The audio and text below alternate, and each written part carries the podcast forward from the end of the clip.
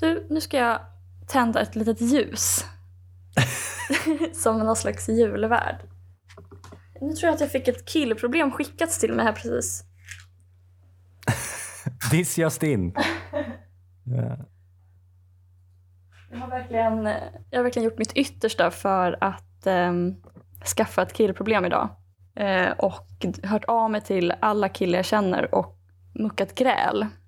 Ja, men min kompis Knut försökte, han, han försökte tappert skriva att jag var ful.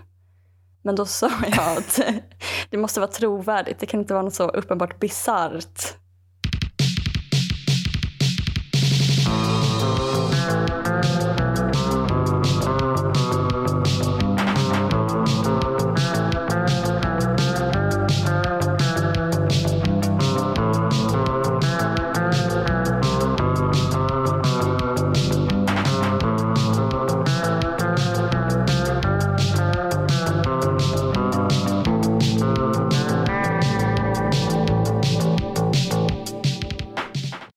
Jag har skrivit en lista under tre års tid. Ja. Med samtalsämnen. Och sen så slumpar vi fram några ämnen då varje vecka. Och mm. pratar om dem. Och det känns som att vi snart har bränt igenom hundra punkter. Aha. Har du vant dig vid din röst? Det har jag gjort sedan länge. Jag läste ju radio på gymnasiet. Okay. Så jag har gjort röstlumpen. Du då? Är det någonting du har lärt dig om din egen röst? Att jag fnissar mycket med när jag pratar. Ja, nej. Alltså jag verkligen utfrustskrattar ju väldigt mycket. När man tittar liksom på um, mina vad säger man, ljudvågor på skratt så ser de mer ut som en pilspets som ligger ner. Mm. Medan uh, dina är lite mer som så en såg. Bara. Ja, det är ett eh, liksom mönsterskratt. Det är så här ha, ha, ha, ha. Exakt. Medan min är mer så... Det är en fast attack, slow release. Det bidrar liksom inte till um, ljudmattan i ett samtal, utan det kanske mer avbryter den. Som ett pytsan. Som ett vad? Ett pytsan. Någon säger någonting och så skrattar man på ett sätt som är ha, pytsan. Och så Jaha. avbryts konversationen. Vad betyder pytsan? Jag vet inte. Det, det... Men man hajar absolut till. Man, man stannar helt till. klart upp och begrundar vad det betyder. Vi har ju den stående punkten Ellens killproblem, men vi har ju haft den tidigare stående en stund vilande punkten Kim tappade. Ja. Och eh, jag ska få be om att göra ett eh, nytt inlägg där då jag än en gång har begått eh, handkräm på hänglåshämnden. Ja, men har du gjort det på samma sak igen? Eller är det en metafor? Ja, en exakt, sam- nej, men exakt samma sak. Det, det, men... Ja, men jag drog mig till gymmet fast man inte ska. Jag gick väldigt tidigt på morgonen. Så det var i princip bara jag där. Men så då tog jag ett skåp långt bort från alla andra. Och sen går jag och tränar, kommer tillbaka. Och då står det någon annan och har precis tagit skåpet bredvid mitt. Mm. Och då kan jag ändå känna så här, om vi ändå är här på det här gymmet fast man inte ska, då kan vi åtminstone bara försöka att Hålla göra avstånd. det på ett säkert sätt.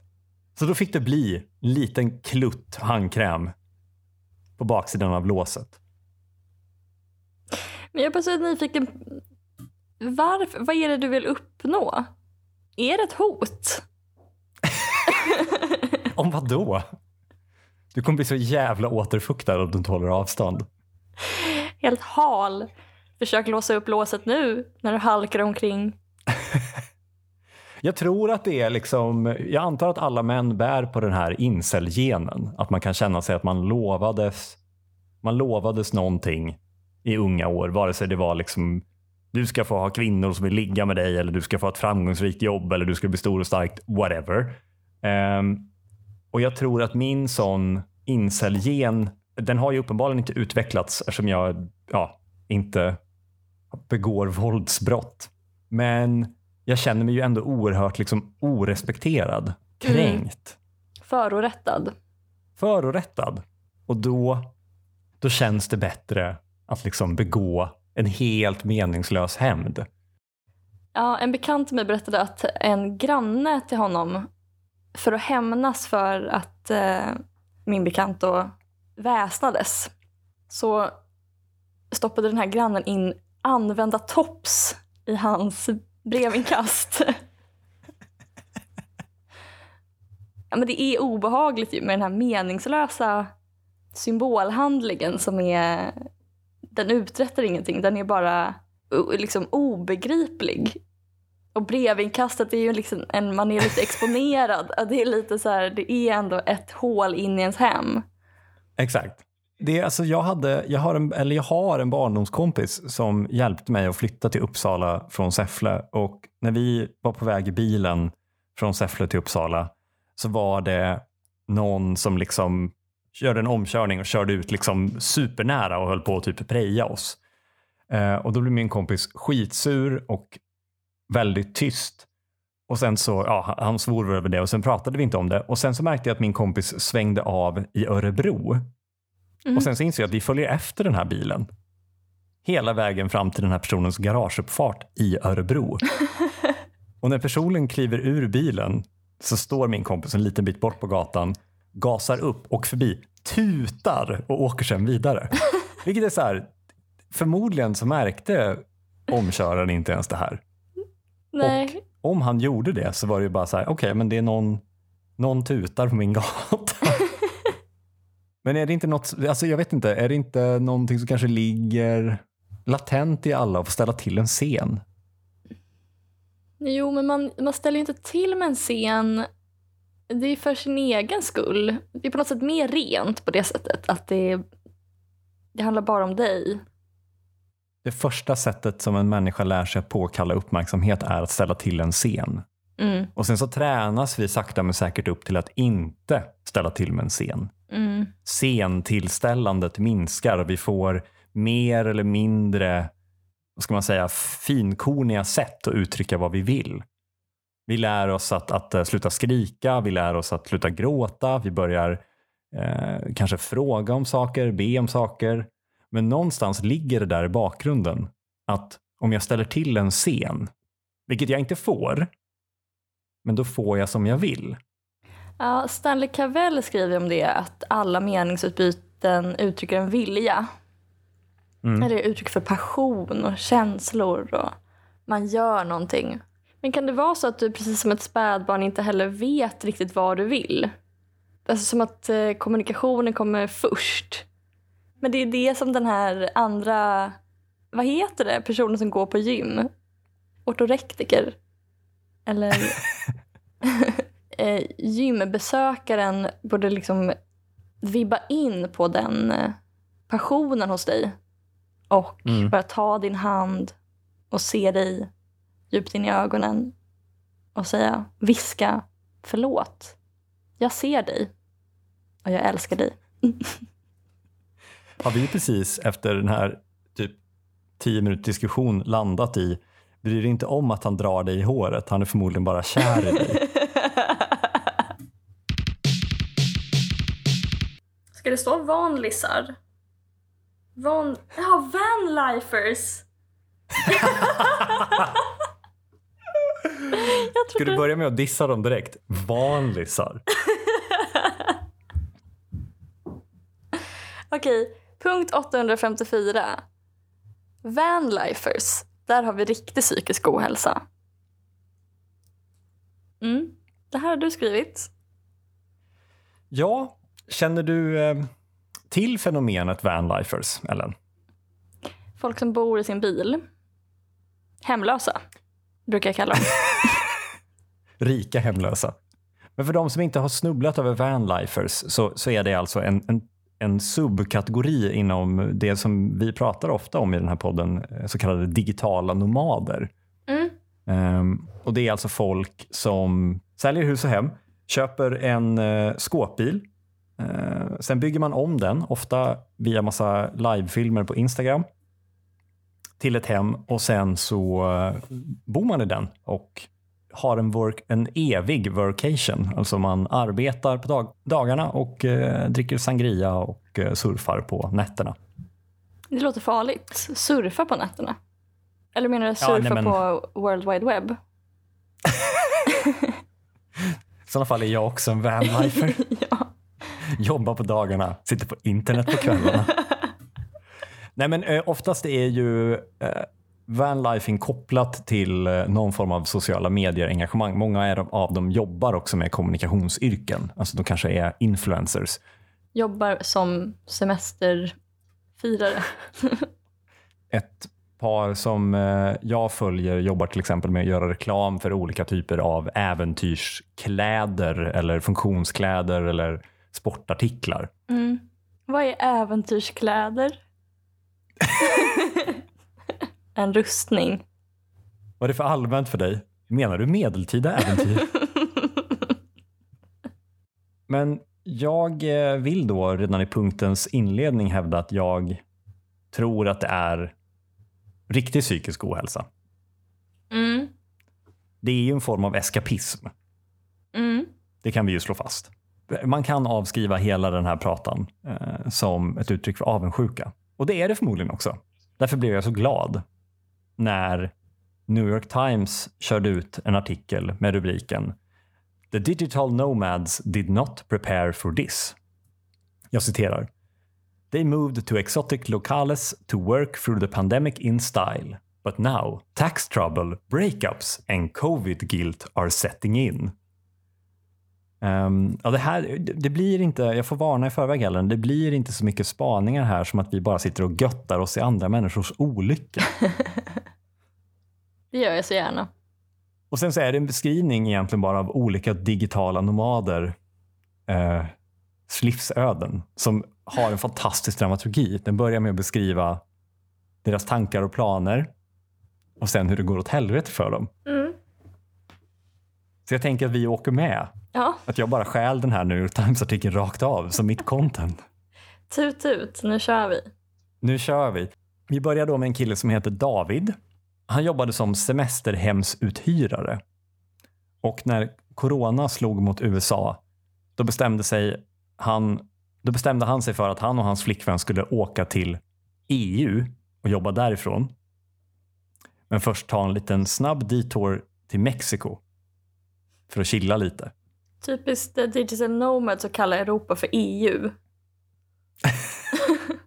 Ja. Det är också härligt att de ska åka till Europa. Ja. Det känns väldigt digital nomad. Mm. Vara en europé. Mm.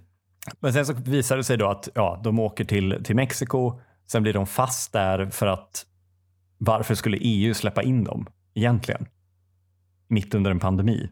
Mm. De är från en av de mest drabbade länderna. The two decided to stay in Mexico a bit longer. At first it was glamorous. But by the second week their situation began to feel like Groundhog Day. The city and the beach were closed, so the couple never left the resort. And meanwhile the travel shutdown was hammering his business. All we could do was to sit by the pool or go to the gym. The repetition, the boredom and the isolation really wore on me.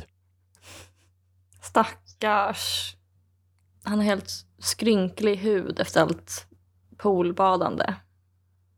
Sen lyckas de ta sig därifrån genom att flyga i tjugoåtta timmar. In Amsterdam they were, they were turned away at customs. They retreated to London where they pro- promptly broke up. Så det här är ju en sedelärande historia. Den här digitala nomaden hamnade i London. Mm. Världens mest kända rövhål. David is now trying to figure out how to get to Bali. It's technically closed to visitors, but he heard about a special visa that he can be rushed for eight hundred dollars. It's a lot of logistics. I have P T S D now planning my next month, he said. P T S D fr- från vad? Från att planera sin kommande vacation. En gjord av glas. Alltså jag förstår ju man vill ta sig från London. Men det är ändå roligt då att inte den ursprungliga, så här, okej, okay, inget land vill ha mig. Det är en global pandemi. Mm. Eh, min tjej gjorde upp, ville typ egentligen bara åka hem till London för att jag verkar vara galen. Mm. Jag ska nog åka till Bali. Mm. Han kan inte ta en hint. Nej, världen vill inte ha honom. Vi går vidare till nästa digital nomad. Nu ska vi lära känna Katie Smith Adair and her husband. De drev ett bolag som heter Place Invaders. Passande. It's a Cali-based event company. When the pandemic halted their business, they packed up their Volvo with a tent and an outdoor shower and went on a month-long camping road trip around the West U- uh, United States. All the while, she worked forty hours a week trying to set up Place Invaders for virtual events. Um, det första här, alltså det, det kommer mycket konstigt om det här paret, men um, jag reagerar på den sista meningen här. Ja, alltså hon har fyrtio timmars vecka. Är det det du menar? Ja, hon har en vanlig arbetsvecka. Ja. Det är inte direkt så att någon skulle liksom skriva en artikel om mig, om jag... För jag kan ju också jobba hemma ifrån. Men om jag bestämde mig för att åka och campa med Linnea så mm. skulle det inte komma någon så här... And all the while he worked forty hours a week trying to do his regular job. Nej. She tended to work outside whatever McDonald's or Starbucks that was nearby. I really may, I really feel bad because I'm not unplugging and getting into nature. Det är roligt på något sätt att det, de här människorna liksom upptäcker att att liksom arbete är ett tvång. Att det inte är någonting man väljer. Ja, hur mycket jag än försöker så kan inte ha bara fritid. Alltså. Nej, men det är en fantastisk artikel om människor som bara vill vara lediga. Ja. Undrar varför inte alla andra bara är lediga och sen upptäcker det. Ja, men det är så himla poetiskt. Det finns en passage här jag vill läsa upp eh, som vi fortfarande följer den här eh, Katie Smith Adair. Jag fortsätter. It wasn't exactly a peaceful commune with the redwoods.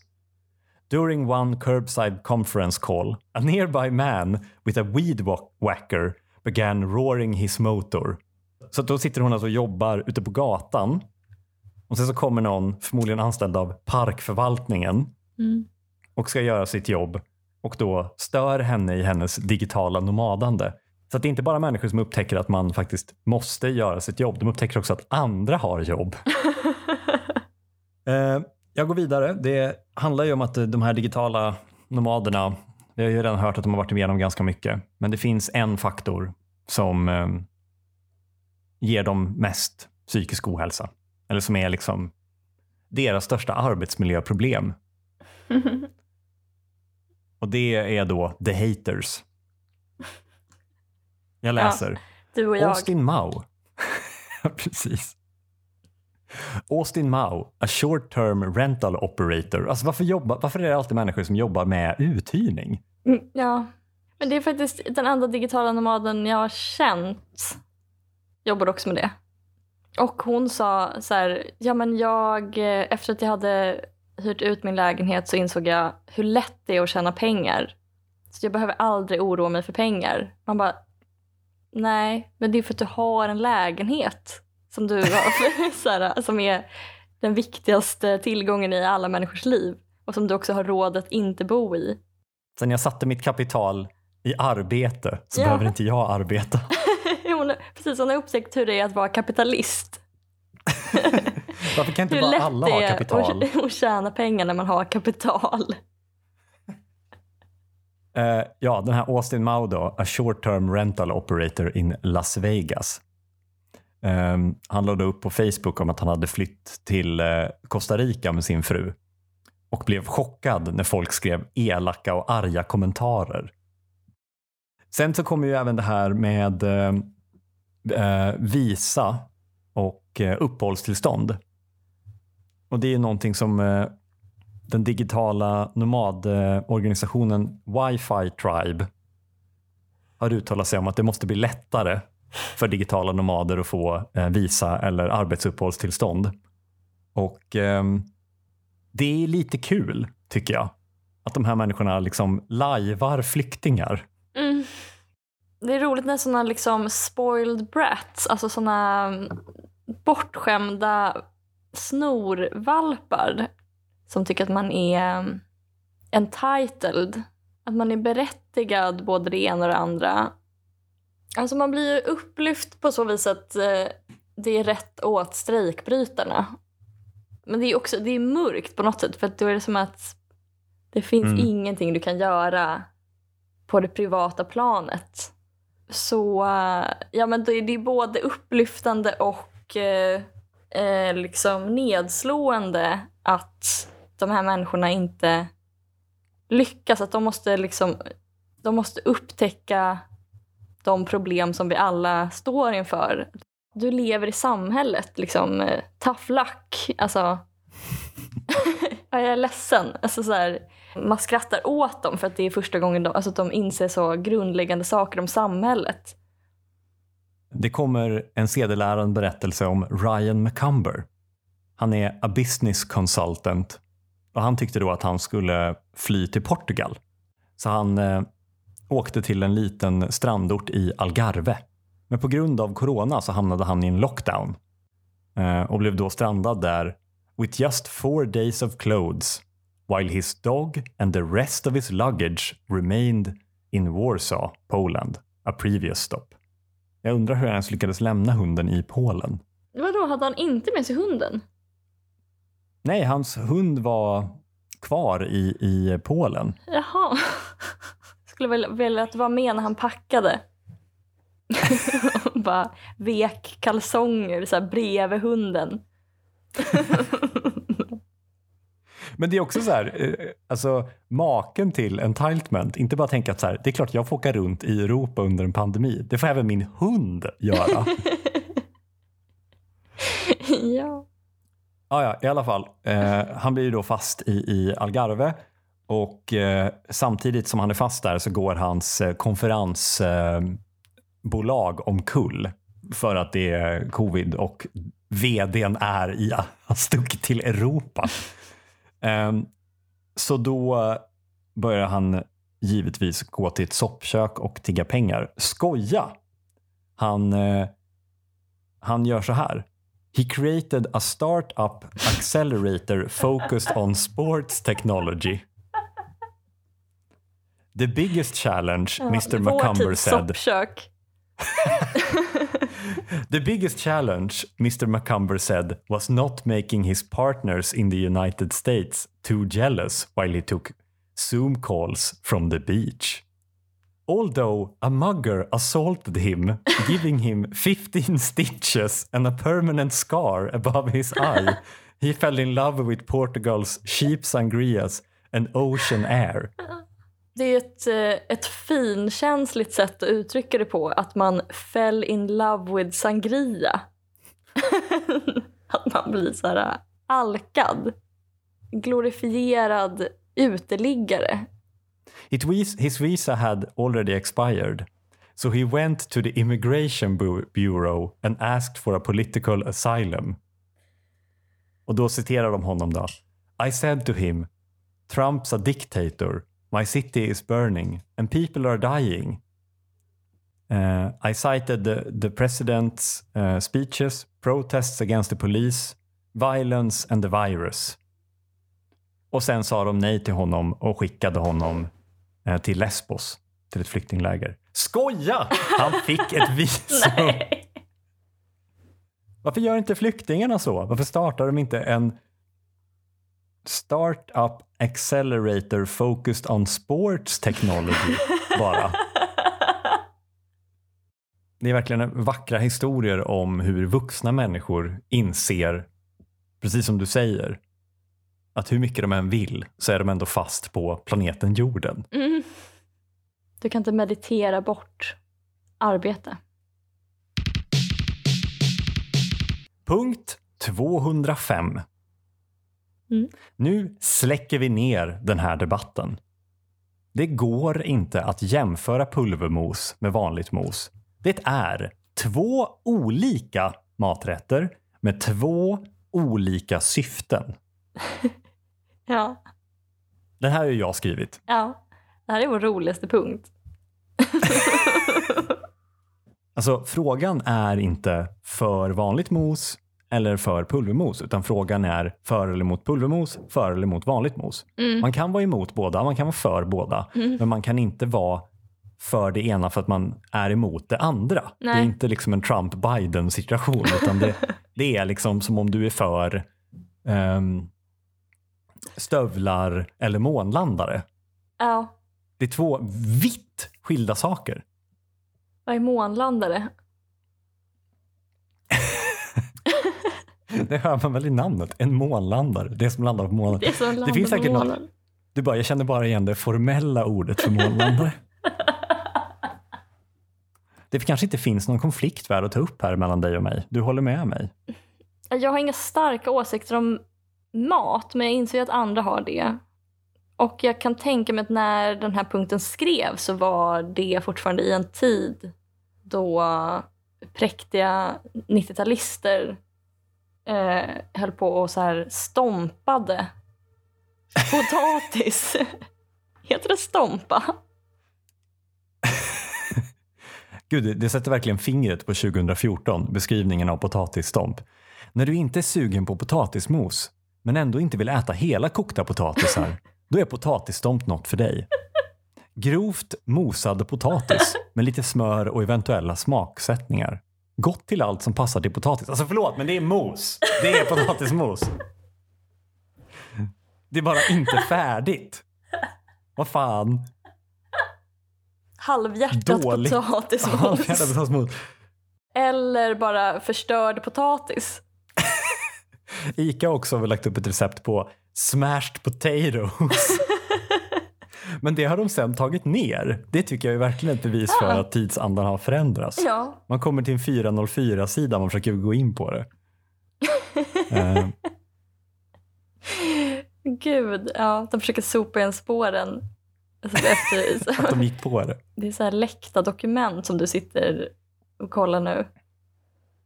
Nu är ju inte det här en video, men alltså jag är inne på Alas recept på potatisstomp. Och det är en bild på potatismos. Och så står det potatisstomp. Och så står det, stomp är mos, men lite grövre. Och innehållet i det är mjölig potatis, mjölk, smör, vitpeppar och salt. Alltså det är ju mos. Jag blir så upprörd. Ja. Nu för tiden känns det i alla fall som att vinden har vänt och det är punk att ha att, att äta färdigrätter och ha sån blåbandet potatismos. Men det har väl med osäker tid att göra kanske. Att man söker mm. sig tillbaka till trygga barndomsrötter med liksom mammas pulvermos. Mm. Förlåt, men alltså Ellen, jag kan inte släppa stomp. Alltså, det här är alltså en beskrivning av hur man gör det. Skala och koka potatisen mjuk i saltat vatten. Häll av vattnet. Stöt potatisen grovt och rör i mjölk, smör. Smaka av med salt och peppar. Mm. Ja, det är ett recept på potatismos. Alltså är potatisstomp liksom piken sälja saker med branding? Ja. Oh. Glöm inte att uttrycka din individualitet via potatis. När du är reformist. Då kan du stompa din potatis. Ja, nej men för att, för att komma tillbaks till ämnet då. Jag vill ju liksom inte ha egengjort potatismos till min Circle K-korv. Och jag vill absolut inte ha pulvermos till min rödvinssås. Nej, just det. Men pulvermos till min pucko? Ja, tack. Punkt åttahundraåttio. Per Gedin är det finaste vi har.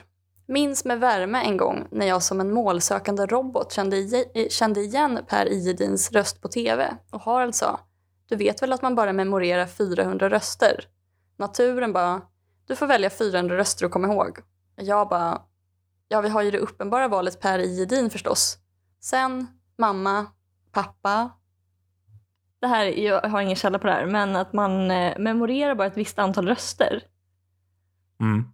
Och för mig är Per Gedins röst en av dem. Vem, förlåt, men vem är Per Gedin? Gedin. Det är en förläggare och eh, konstvetare tror jag. Vi kan ta och lyssna på Per i Per i Gedin. Mm. Och jag är alltså oerhört nöjd just att vi har kunnat förena det litterära med det kommersiella. Och jag vill understryka det här. Augustpriset är ett kommersiellt pris. Det är till för att sälja böcker, för att böcker ska bli lästa. Det är inte vi som har lagt på musiken, utan den var då där. Man, det hörs, vi har spelat in liksom min hjärna. När jag hör Per Gedin, då spelas det upp sån här musik. Våra lyssnare hör den inte. Men hur ger en åldrande förläggarpamps röst dig trygghet? Alltså jag tror bara att han, han är liksom en av de här klassiskt bildade, en av ganska få i det här sketna ingenjörslandet. Jag minns att han sågade Nationalmuseums nya hängning av sin samling. För att han tyckte att man slarvade bort många av de viktigaste verken i samlingen. För att just så här göra enkla pedagogiska poänger, hänga det på ett sätt som berättade en ganska enkel historia. Som var liksom turistvänlig på något sätt. Så man liksom kvoterade, har kvoterat in kvinnliga konstnärer. Trots att samlingen består till större del av manliga konstnärer.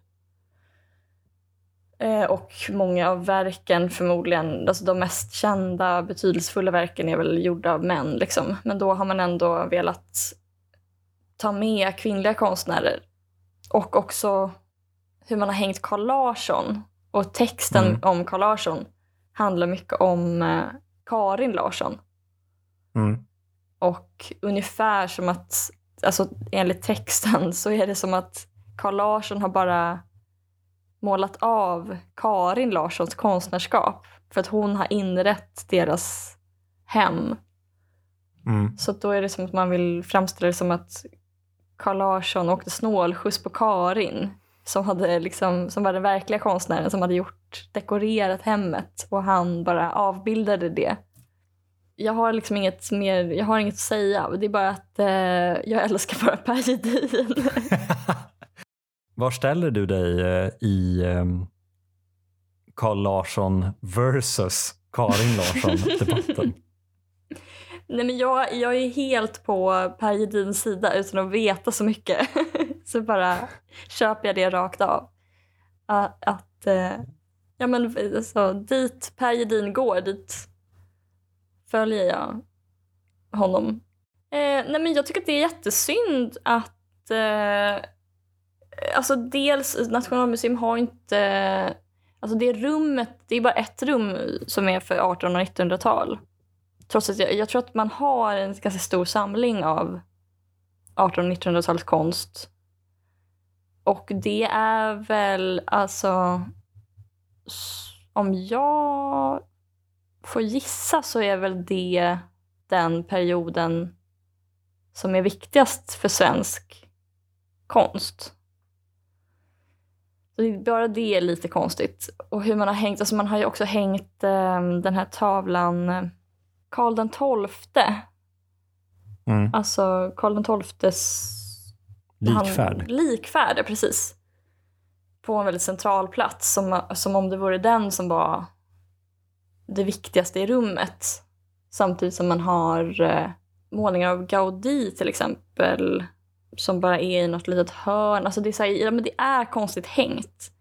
Men jag tänker så här, var drar man gränsen mellan, vi är, det är ju en återkommande skatt i den här podden, eh, vurmen för Gustav den tredjes antikmuseum, Stockholms ja. egentliga dolda skatt. Ja. En, en, ett, ett live där man får uppleva hur ett museum sjuttonhundra artonhundra såg ut. Där mm. man bara hade placerat konsten för att den skulle upplevas så som den var egentligen. Mm. Inga förklarande skyltar utan man skulle bara uppskatta storleken. Sen att, all, att majoriteten av konstverken var skräp köpta bondfångare för att Gustav den tredje mm. inte visste någonting.